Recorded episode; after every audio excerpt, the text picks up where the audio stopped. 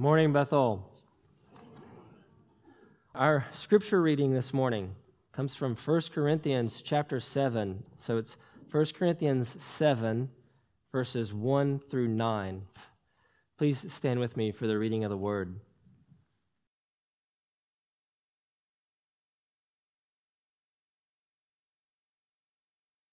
Now, concerning the matters about which you wrote, it is good for a man not to have sexual relations with a woman. But because of the temptation to sexual immorality, each man should have his own wife and each woman her own husband. The husband should give to his wife her conjugal rights, and likewise the wife to her husband. For the wife does not have authority over her own body, but the husband does. Likewise, the husband does not have authority over his own body, but the wife does. Do not deprive one another, except perhaps by agreement for a limited time, that you may devote yourselves to prayer, but then come together again, so that Satan may not tempt you because of your lack of self control. Now, as a concession, not a command, I say this. I wish that all were as I myself am, but each has his own gift from God, one of one kind and one of another. To the unmarried and the widows, I say that it is good for them to remain single as I am. But if they cannot exercise self control, they should marry, for it is better to marry than to burn with passion. It's the word of the Lord. You may have a seat. So, we're going to continue in our series in 1 Corinthians this morning. Series title is Cruciform Living. So, we, what we're after here, what this book is after, is our lives formed around the cross, where Jesus is at the center of our lives, and lives formed by the cross. So the cross is actually the power, the gospel is the power of God, not just to save and kind of get us into the kingdom, into a relationship with God. It's the power that continues to shape us, shape our values, shape our perspectives, shape our priorities. We're all shaped by something, by someone, or a combination of things. And so the shape and the pattern of our lives will reflect what really matters to us what's most important. And it takes no effort whatsoever for us to be shaped by selfish desires and pride. We're really good at living for ourselves, okay? And just doing what feels good or what makes us look good, right? It's pretty natural to live with our own best interest in mind um, and to use others or to relate to others in order to preserve or promote our own best interests ahead of theirs. Okay, but it takes power, supernatural power, to not get sucked into that way of life, to be conformed to this world and its values. We need to be transformed by the renewing of our minds. It takes radical grace to transform us, and that grace, that mercy comes only through through the gospel, through the cross of Christ. So, how in the world are we going to change if we are born bent and broken? If we are naturally just slaves of our selfishness and pride? Um, just again, all of us, this is all of us in this room, apart from the grace of God, we are cut off from the only one who has the power to change us. So, how can we have God's blessing and power if we're at odds with Him? Okay, if and if any of you are here this morning and you're under the illusion that you don't need a Savior dying on a cross in your place, then let me, just ask you a question. If you were to die today and face God as your judge, He's the judge of all the earth, would you ask for justice or mercy? Like, honestly, we, we all know and experience guilt. We haven't kept our own standards, let alone God's. So if you're going to ask for mercy, on what basis? Can a just, good judge let you off? The only way for God to be both merciful and just it was to send his son to die in our place. The wages of sin is death, eternal death. We are guilty of infinite sin against an infinitely great God.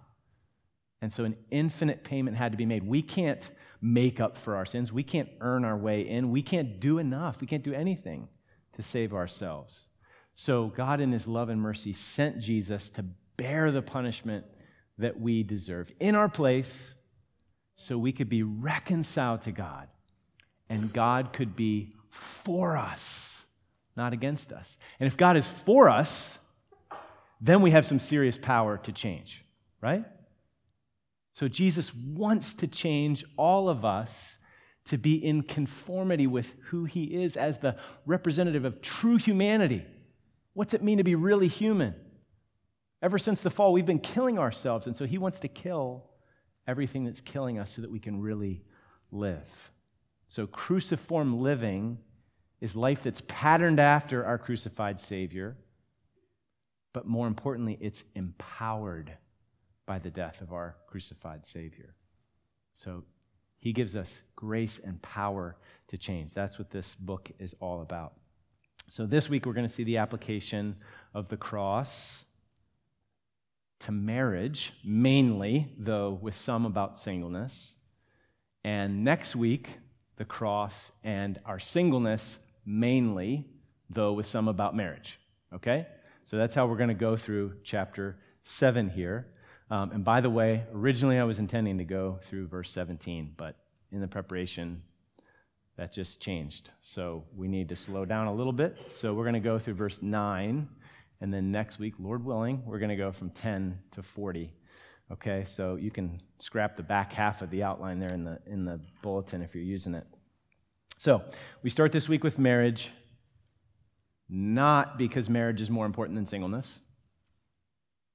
It's just that this is the first issue Paul addresses. Okay, so that's why we're hitting this verse. Married people are not more important to God in his kingdom purposes, his kingdom priorities.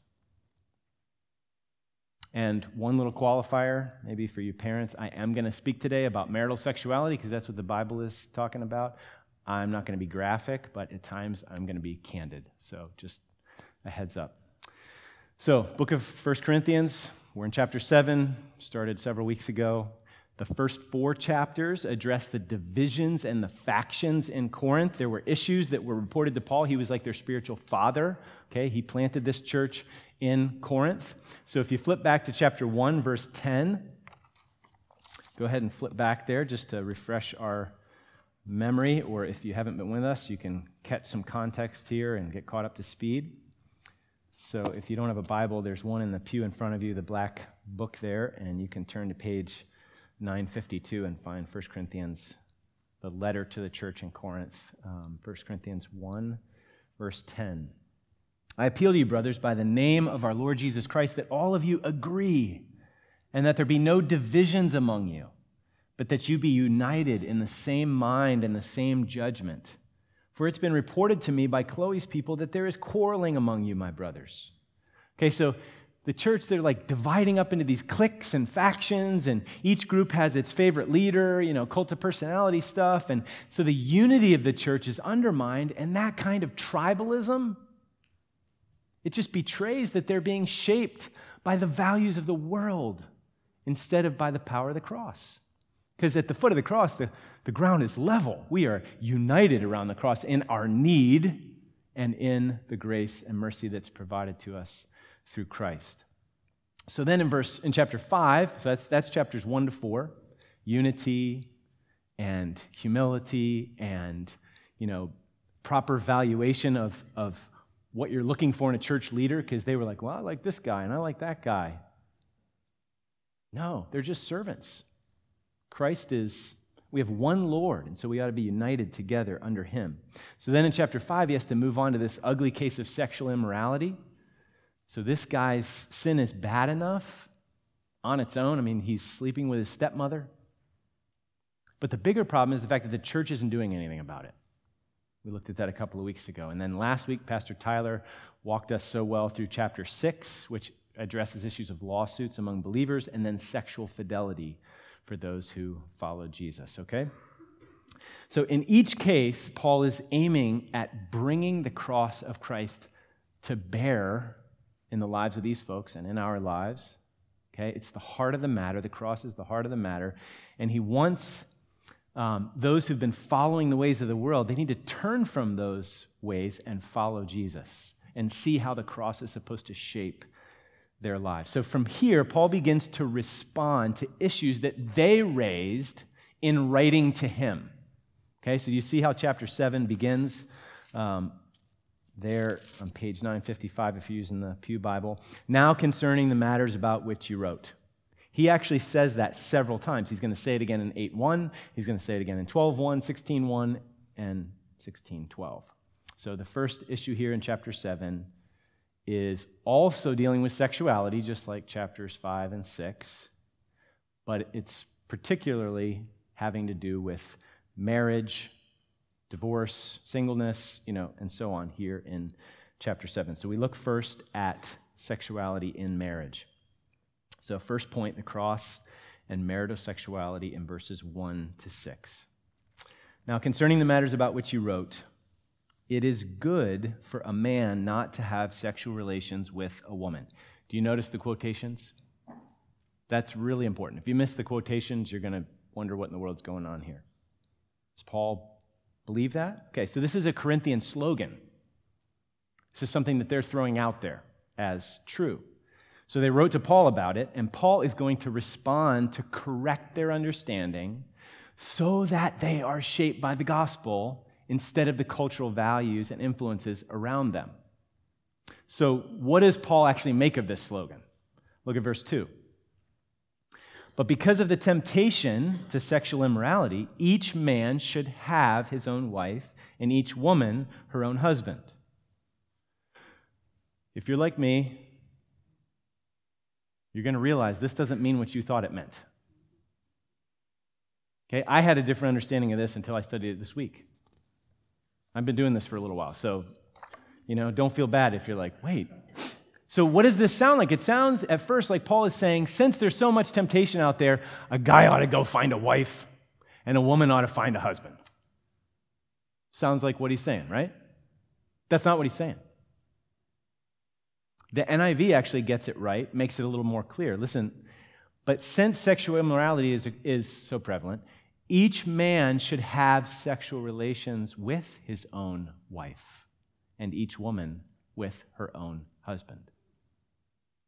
Hear the difference? Paul is not offering reasons why people should get married here. He's exhorting those who are married to have regular relations with one another. Oh, yeah? Doesn't seem like what it says in my Bible. Okay. So here's, the, here's one of the keys. See that word have in verse 2? It's a euphemism for sexual relations. Flip back to 5 1. This is that, you know, serious, kind of ugly sin thing that's going on in Corinth that they need to address. It's actually reported that there is sexual immorality among you and of a kind that is not tolerated even among pagans. For a man has, same word, his father's wife. In other words, he's having sexual relations with his father, like his stepmother. So, in other words, it's a euphemism for having sexual relations with. So, also here in 7 2. So, you see how that flows right off of verse 1? You're saying this it's good for a man not to have sexual relations with a woman. But I say every husband should with his wife, every wife should with her husband. You see the difference? Now, watch how it flows right into verse 3. The husband should give to his wife her conjugal rights, and likewise, the, hus- the wife, implied, should give to her husband his conjugal rights. For the wife does not have authority over her own body, but the husband does. Likewise, the husband does not have authority over his own body, but the wife does. So, this slogan that he starts with in verse 1 at the beginning, while it holds true for those who are unmarried, it does not hold for Christians who are married. It is not good for a Christian man not to have regular relations with his wife. It is not good for a Christian woman not to have regular relations with her husband. now, some of you I know, maybe particularly, well, I'd say both sexes here, you might wonder what husband needs to be told this? Okay, so first off, you need to note that this is really countercultural, which is actually really good news when it comes to the Bible. That's a good thing. This is not just a reflection of some ancient patriarchal society that treated women as property. No. The Bible is not shy. Jesus is not shy. Paul is not shy about challenging cultural norms when they run in conflict with God's wisdom and truth. And this is exhibit A right here. For him to start and say the husband should give to his wife her conjugal rights, for the husband does not have authority over his own body, but the wife does, that would have flown in the face of what was normal in that day. Bruce Winter, uh, kind of an expert in ancient, you know, like first century culture. He writes this It is not possible to find another reference in the literature of the ancient world which teaches that the husband surrenders his body exclusively to his wife on marriage. And this guy actually would know because he's read the literature, okay? In fact, in the secular world at the time, it was traditional on the wedding day to declare to the bride that when her husband committed adultery with a prostitute or a woman of easy virtue, it was not a sign that he did not love her, but simply a way of gratifying his passions. That's what was normal. Chapter 6, Tyler hit it last week, the issue of prostitution, and there was cult prostitution, so it was part and parcel with religious expression, even in Corinth. So this is just hitting that head on. And so, Paul, inspired by God, says, Not in the church of Jesus Christ. That's not how we roll here. So, remember now what Paul said back in chapter 6 again in verse 11. This isn't what should characterize us because we're shaped by something else, not by the surrounding culture. We're shaped by the gospel, we're shaped by the cross of Jesus Christ. It changes everything. So, verse 6, or I'm sorry, chapter 6, verse 11, and such were some of you, but you were washed, you were sanctified, you were justified in the name of the Lord Jesus Christ and by the Spirit of our God. The gospel changes everything. It's intended to change us from the inside out and change everything, including our sexuality in marriage. So, the saving grace of God, won for us on the cross by Jesus, makes us new. It's intended to transform us into this loving image of Jesus. Now, remember also, because you might be, again, like, what husband needs to hear this? Remember that this was sent to a specific church in a specific historical cultural moment with specific issues. So, dualism, Tyler hit on this a little bit last week, and Stoicism were pretty strong influences at the time and in that place. And you can see how they were having more of a shaping influence, kind of a Christianized version than the teaching of the Bible. So imagine this imagine a Corinthian marriage where one partner, let's say the husband, thinks he's like, now that he's a Christian, he's like super spiritual. And, and he's also kind of buying into some of this Stoic philosophy. You know, you have to rise above your passions and just kind of live on this, you know, passionless plane of super spirituality. And so he takes this position that sexual desire is a base desire. And he looks down on his spouse who desires to know that her husband desires her. Well, if you were more spiritual, you wouldn't have these desires. You're more like an animal than an enlightened soul. Okay, I'm making this up, but something like that, okay? Why do you need to do that? And vice versa. Okay, wives could have done the same thing to their husbands all under the misguided use of that opening slogan. You see it? So Paul counters this by making things even more clear as he goes on. Look at verse 5. Do not deprive one another. Okay, listen. I know this is going to get in your kitchen, some of you. So I hope that you know that that's good. So I'm not trying to like do this to, well, anyway, God, this is God's word, okay? So anytime he gets in our kitchen, it's because he loves us. Because he wants to he wants to burn away the stuff that's not produced by grace. So listen when I say this. I, again, something I realized as I was studying this week. That word for deprive is the same word as defraud in verse in chapter 6. Cheat out, sell short, withhold. You see how that makes it even more serious, weighty? Listen, Christian husbands and wives, this is God speaking to you. Do not deprive one another. It's not my word.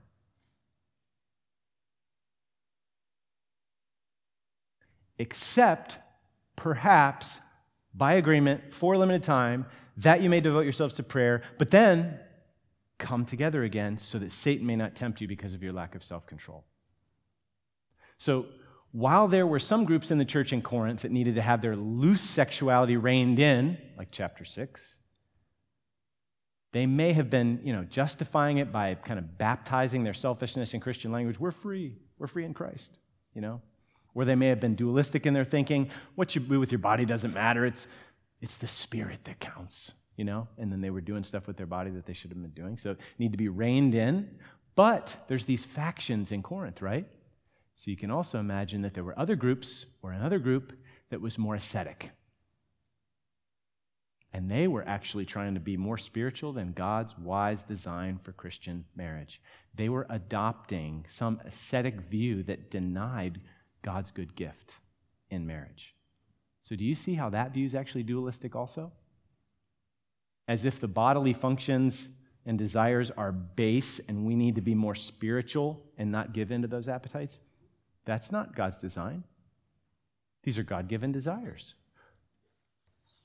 So Paul has to correct them both. So the cross actually kills selfish sexual license so that the free, sweet freedom of fidelity is brought to life.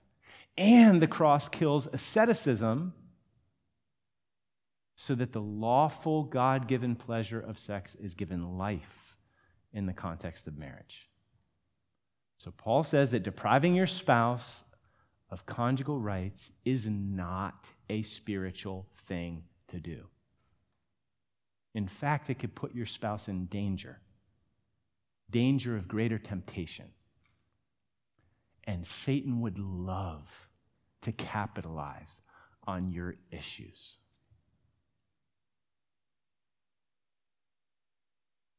So, Paul says, withholding sex should only take place by agreement for a limited time for the good purpose of prayer, kind of like fasting from food, right? There's a spiritual purpose. And even that exception, Paul goes on to say in verse 6, is something that he puts forward, verse 6, as a concession, not a command. That's how he says this. So, all right. I think I know what some of you are thinking. The husbands, some of you, are thinking, Amen. So glad we didn't miss church this morning. Uh, James 1 22, but be doers of the word and not hearers only, deceiving yourselves. I'm painting in broad brush. I know life is more complex than this, but there are reasons why generalizations happen, okay? Some of the wives may be thinking, great. Why didn't we do go away for this weekend, you know? Or as if he needed any encouragement. So listen, we're going to come back to this, but for now, let me just say this. We, we can laugh. I think we should grieve. And I think we should repent of some of the sentiments around this stuff.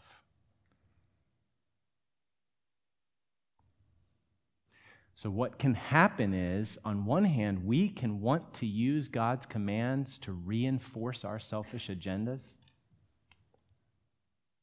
We, we need to just repel that, put that to death by the power of the cross. Husbands, maybe, particularly. On the other hand, our sentiments of resistance or eye rolling or even revulsion at God's commands also needs to be put to death. This is something we all need to hear and heed.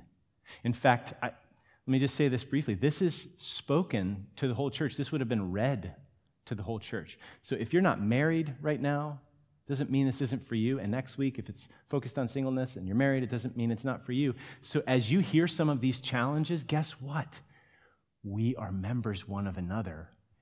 And singleness is hard, and marriage is hard, and we ought to be praying for each other because we want the gospel to shape us here. And we know that Satan would love to twist and deform us so that we don't shine radiantly with the grace and beauty of Jesus.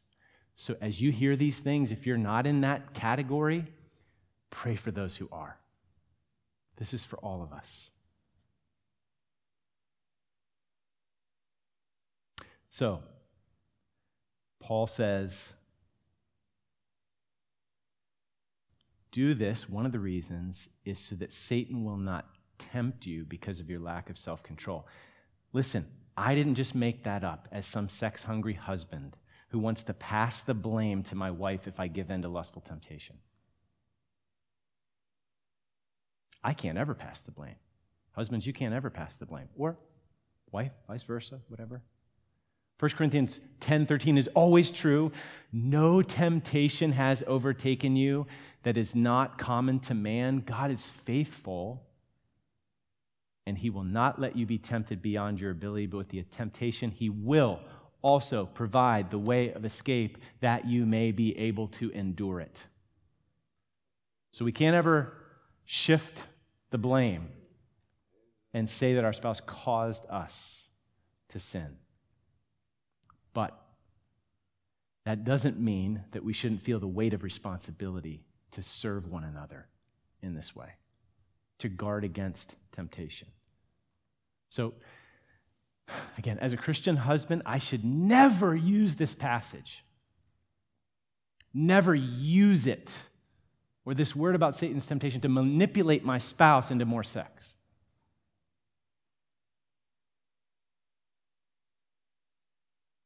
That's not how this is given. Okay? But we do need to take the warnings seriously. We do need to take this wisdom seriously. Okay, so if you are married right now, you are, before God, one with your spouse, regardless of how you're feeling about it right now. Although you should care about how you feel about it. And if you're not feeling so good about it, you ought to be fighting to be feeling better about it. And there's grace for that. Because Christian marriage is invested with so much glory. Ephesians 5, Paul gives us that teaching as well on Christian marriage. What is marriage all about? It's supposed to be this living parable. It's supposed to be this little scale model, this little echo, this little reflection, a living parable of the gospel. So, in that sense, it should be beautiful. There's all this glory invested in marriage. But guess what? If there's that much glory invested in marriage, you better believe Satan is going to have his crosshairs on Christian marriages. No wonder it's hard. Our own hearts are make it hard enough, and we've got an enemy that hates beautiful Christian marriages. And beautiful Christian marriages take work, spiritual battle, fight, hard work. So, all this glory invested. Satan puts his crosshairs on it. He works really hard to get you in bed before marriage and really hard to get you out afterwards. You've probably heard that proverb, haven't you? Or saying. But God is so clear in his word. Sex is his idea, it's God's idea. It's a good gift.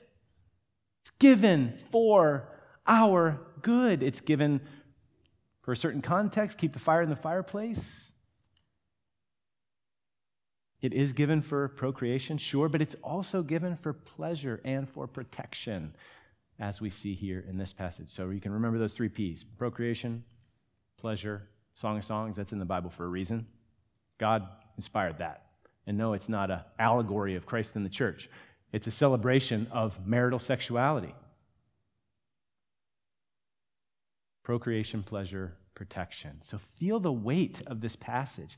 In light of all the temptation to sexual immorality, married folks should have healthy sexual relations with their spouse.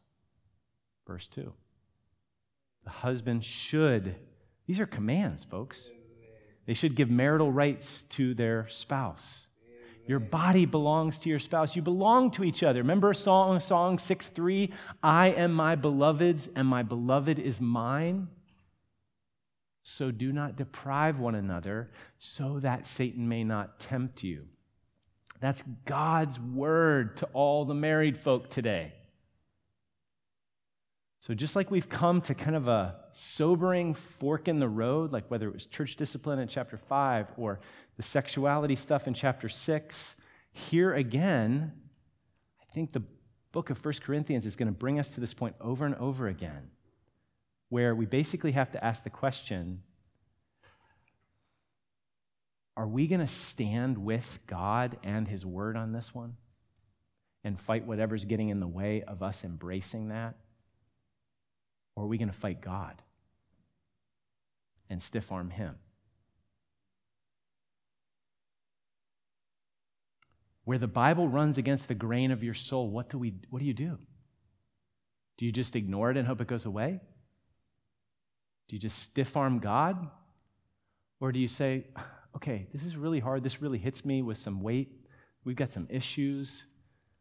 But God is good and his commands are good, and he actually gives grace when he commands things that run against the, the grain of my soul. So, Lord, give me grace.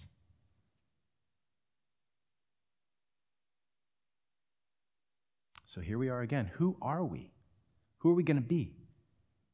What's going to shape us? God's word, the cross of Jesus Christ? Or are we going to let the flesh, our sinful nature, the world around us, Satan, shape us.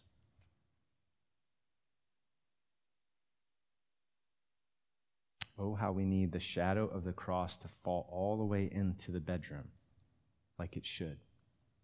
Okay, now, this whole idea of husband not having authority over his wife and or over his body, over his body, and vice versa.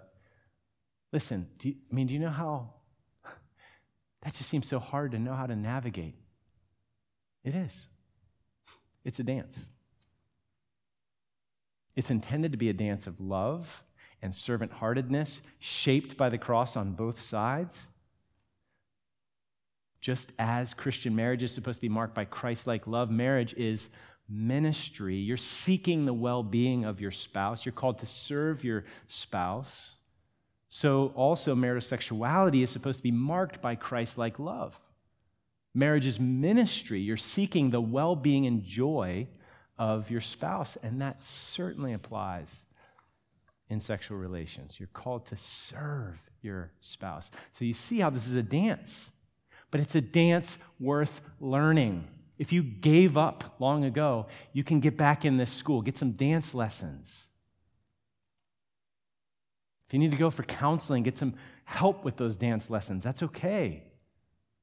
When you dance, if you're not a good dancer, it's easy to step on each other's toes, isn't it? Frustrate each other. And sometimes we just give up. Don't give up. God's in the equation here. We can learn. Even people with two left feet can learn how to do some simple, you know, dance moves, at least so they don't look like an idiot at the wedding. So, I'm going to get real practical here. Because you know what? Some of you are going to walk out of here and it's going to be like an elephant in the room as you get home. And you just hope that maybe things get busy so you can forget about it. Don't do that. So let's say sex hasn't been happening. Let's say, doesn't mean, again, broad brush, I'm not saying this is going to be the case across the board. Let's say the wife has not been very open or warm. Just maybe you've been rebuffed a few times and you just kind of throw up your hands. You're not sure what to do. And you're both in here. Husbands, this is not a license to treat your wife like a mannequin for masturbation. This is an opportunity to let the cross shape you as you approach and seek to lead to learn that dance together. To sit down and say, honey, you know, we haven't been doing very well in this category. Can we talk about it? It, it might be awkward to talk about it, but, but let's just try. Let's work through the awkwardness. Can we pray about this? What are your concerns? Like, how are you feeling about this and why? How can I serve you? And maybe there's some mitigating factors, maybe past abuse or physiological issues, whatever. Sensitivity, patience, care taken in the extreme. But if there are some things that tend to go up as excuses or justifications, don't let them just mute or drown out these truths. Just take care as you process them. I know there's a lot of sexual dysfunction in this room.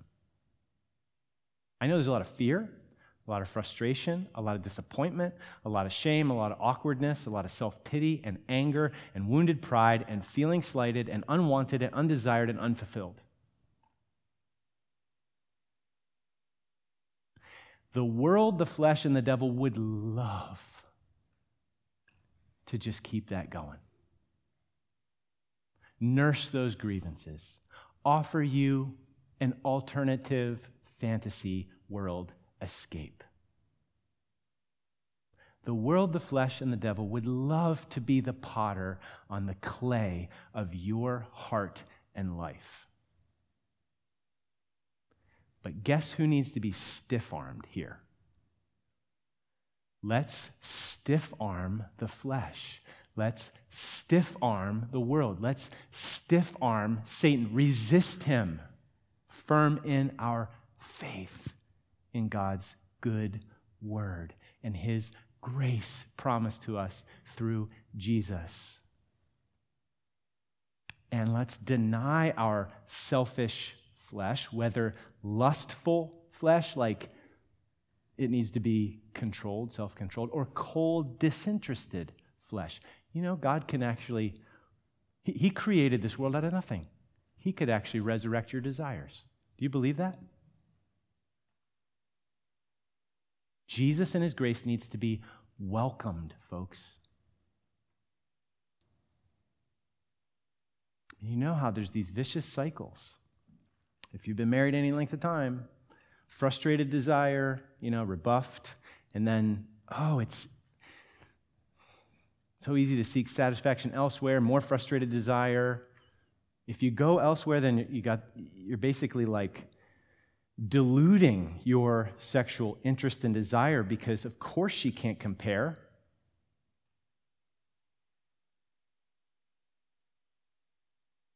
Women, there can be the same kind of vicious cycle in your hearts and minds as well, with frustration and disappointment and on and on. So, when, Bethel family, when are we going to stop letting the world, the flesh, and the devil shape us? When are we going to fight back and take our marching orders from King Jesus? Listen, I know you've probably sinned against each other. We all do, every marriage. Sinners say I do, like the book title. You've annoyed each other. You've slighted and rebuffed and punished each other. Okay, but what if Matthew 18, the passage about 10,000 talents of debt, if you've been forgiven all of this, how could you choke your fellow servant over pocket change, relatively speaking. Actually, it's not pocket change. I should say that. It's a 100 denarii. That's three months' wages. That hurts. So that means you forgive stuff that really matters because you've been forgiven an infinite debt. What if Matthew 18, here's the gospel shaping us even all the way into the bedroom? You can forgive and love your spouse even when they haven't deserved it. Because you know what? Here's, here's where we need to camp out. Oh, we need to camp out here. How has Jesus loved you and me? Our eternal husband, how's he treated us? How did he love us? Who were we before he came to us? We were running the other way. He overcame that rebellion, his faithful, pursuing husband and he won our affection, but it's so easy to, we're so prone to wander. We rebuff him so often, his advances for intimate fellowship. And how does he love? Do you see how, husbands, that can empower your stubborn, humble, servant hearted, loving pursuit of your wife? And wives, if you see how you have rebuffed your Savior and He has been persistent, you could realize, oh, I don't want to be with my husband like I've been with Jesus. Give me grace.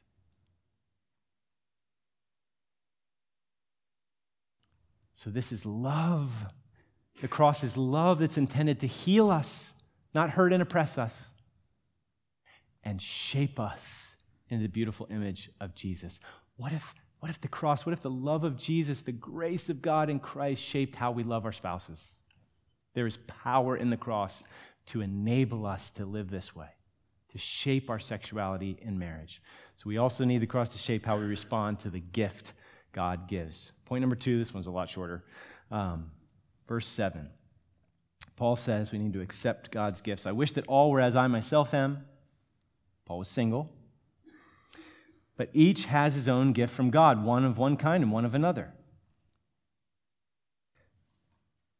To the unmarried and the widows, I say that it is good for them to remain single as I am. Singleness is good. Do you hear it? It's not a lesser status. Singleness ought to be honored. Let's be sure we honor it here at Bethel. But if they cannot exercise self control, they should marry. That doesn't mean they're JV Christians all of a sudden. It's better to marry than to be aflame with passion. See, Paul is saying what's good here, not this slogan, the way that it was misused. He's saying this is good, and this is good, and that's better. So let the Bible shape the good and better in your heart and life, not our sinful hearts or the world around us, and certainly not Satan. Now, there's some tension here. I want to note it. To the unmarried, if they cannot exercise self control, they should marry. So, some of you who are single, you might be saying, oh, if only it was that easy. Well, I ran across this excellent article by a lady named Jayne Clark. She's probably actually pretty local. She's a counselor with um, a bunch of years of experience. She's a frequent speaker. She's written some books and articles, one called Single and Lonely Finding the Intimacy You Desire. And she has this really helpful thing on this passage. And she's kind of building on the work of a guy named Albert Hsu, who's done some scholarly work on this passage. So each one has his own gift from God, one of one kind and one of another. You hear about this like gift of singleness, gift of marriage stuff, right? Well, gift of marriage and gift of singleness are not like totally like the gift of teaching or the gift of service. Same word is used, but there are some important differences. Um, it's a little bit of an extended quote, but you'll see why it's so important, and then we'll be just about done. Have you always wanted to be married? As a child, did you dream about what your spouse would be like and how many kids you would have? Or maybe you're more like me. Your desire for these things came later. Maybe you wanted to be on your own for a little while, enjoying the freedom and benefits of adulthood, but now you would prefer a little less freedom and a lot more companionship. You would like to share your life with someone and long to settle down and have a family. You've expressed your desire for marriage to family and friends, and they've reassured you with a common refrain if you want to be married, it's obvious you don't have the gift of singleness. Ever heard that one? You're meant to be married. The right guy just hasn't come along yet. But hang in there, he will. They are confirming what you have suspected. Since you want to be married, God hasn't given you the gift of singleness. If you had the gift, you would not be struggling this way. That sounds logical, but is it true? One way to find out is to use the same line of reasoning with different circumstances. Let's say you're married and you're struggling with it. It's hard to be joined to another person. You don't really like making decisions about time and money with someone else. Even though you've been married for years, it hasn't gotten any easier. You long for the freedom you enjoyed as a single person. Would anyone agree with you if you, if you said, I'm obviously not suited for marriage, I must not have the gift of marriage, I need to get a divorce? Probably not. Or let's say someone tells you that he isn't attracted to his wife and doesn't have much of a sex drive. Would you tell him, Wow, if that's true, then it's clear that you were never meant to be married. You should get an annulment. I doubt it. In neither situation would you want to draw conclusions, take action, or make recommendations based on someone's desires or struggles instead of the Word of God. That's true when you're struggling with marriage, and it's just as true when you're struggling with singleness. It's a mistake to think that if God has given you the gift of singleness, He would either make you sure you never desired a spouse or children or sex, or He would suddenly remove those desires from you. If you apply this reasoning to marriage, then that God automatically brings people's desires in line with their marital status, then married couples would never struggle with being faithful. But that's not the world we live in. We live in a fallen world where we do struggle to bring our desires under the lordship of Christ. So here's the bottom line spiritual gifts are meant to build up the body of Christ, chapter 12. Obviously, singles are to strengthen the church too, but not by virtue of being single. Rather, singles do it by exercising their spiritual gifts just like everyone else. Your singleness is a spiritual gift. Isn't a spiritual gift then like teaching or helps or whatever, but it is a gift from God. One he wants you to receive and enjoy with thanksgiving. If you're single, your singleness is a gift. If you're married, your marriage is a gift. If your marital status changes, God has given you a different situation within which to follow Him. Whether you are single or married, God promises to be with you and give you everything you need for life and godliness through knowledge of Him. With this understanding, I've come to realize that the question isn't whether or not I have the gift of singleness. The question is, what would the Lord have me do with my gift of singleness? Does that makes sense? Track with that? It's really important. So, marriage and singleness are both sovereign gifts. They're both good and they're both hard. Marriage will be harder for some and easier for others. Singleness will be harder for some and easier for others. There are unique opportunities and unique challenges to each. There are temptations and blessings with each. Some married folks will be, it'll feel like more blessing than challenge. Some singles will view their singleness as more blessing than challenge. Some married folks will have or view their marriage as more refining fire than righteous delight. Some singles will view their singleness as more refining fire than kingdom blessing. And we all go through seasons where it's easier or harder, right? But let's just be clear bottom line each has his own gift from God, one of one kind, one of another. So, marriage is a school of sanctification and growth. Singleness is a school of sanctification and growth. Marriage is good, there are opportunities and blessings. Singleness is good. There are opportunities and blessings. Marriage is hard. There are challenges and dangers. Singleness is hard. There are challenges and dangers. So we all need to accept our gift, embracing it with faith, seeking the grace that's ours through Christ, through the power and work of Christ on the cross. So, what we all most need, and with this I'll close, what we all most need is actually not going to be delivered to us through a happier marriage or getting out of a marriage through coming to terms with singleness or finding a spouse. It won't come through getting to have sex or having more sex or better sex, although, again, in God given context, it's a good thing. It won't come through more or better marital intimacy, although, again, that's a good and worthy pursuit. It won't come through divorce or separation if you're unhappily married.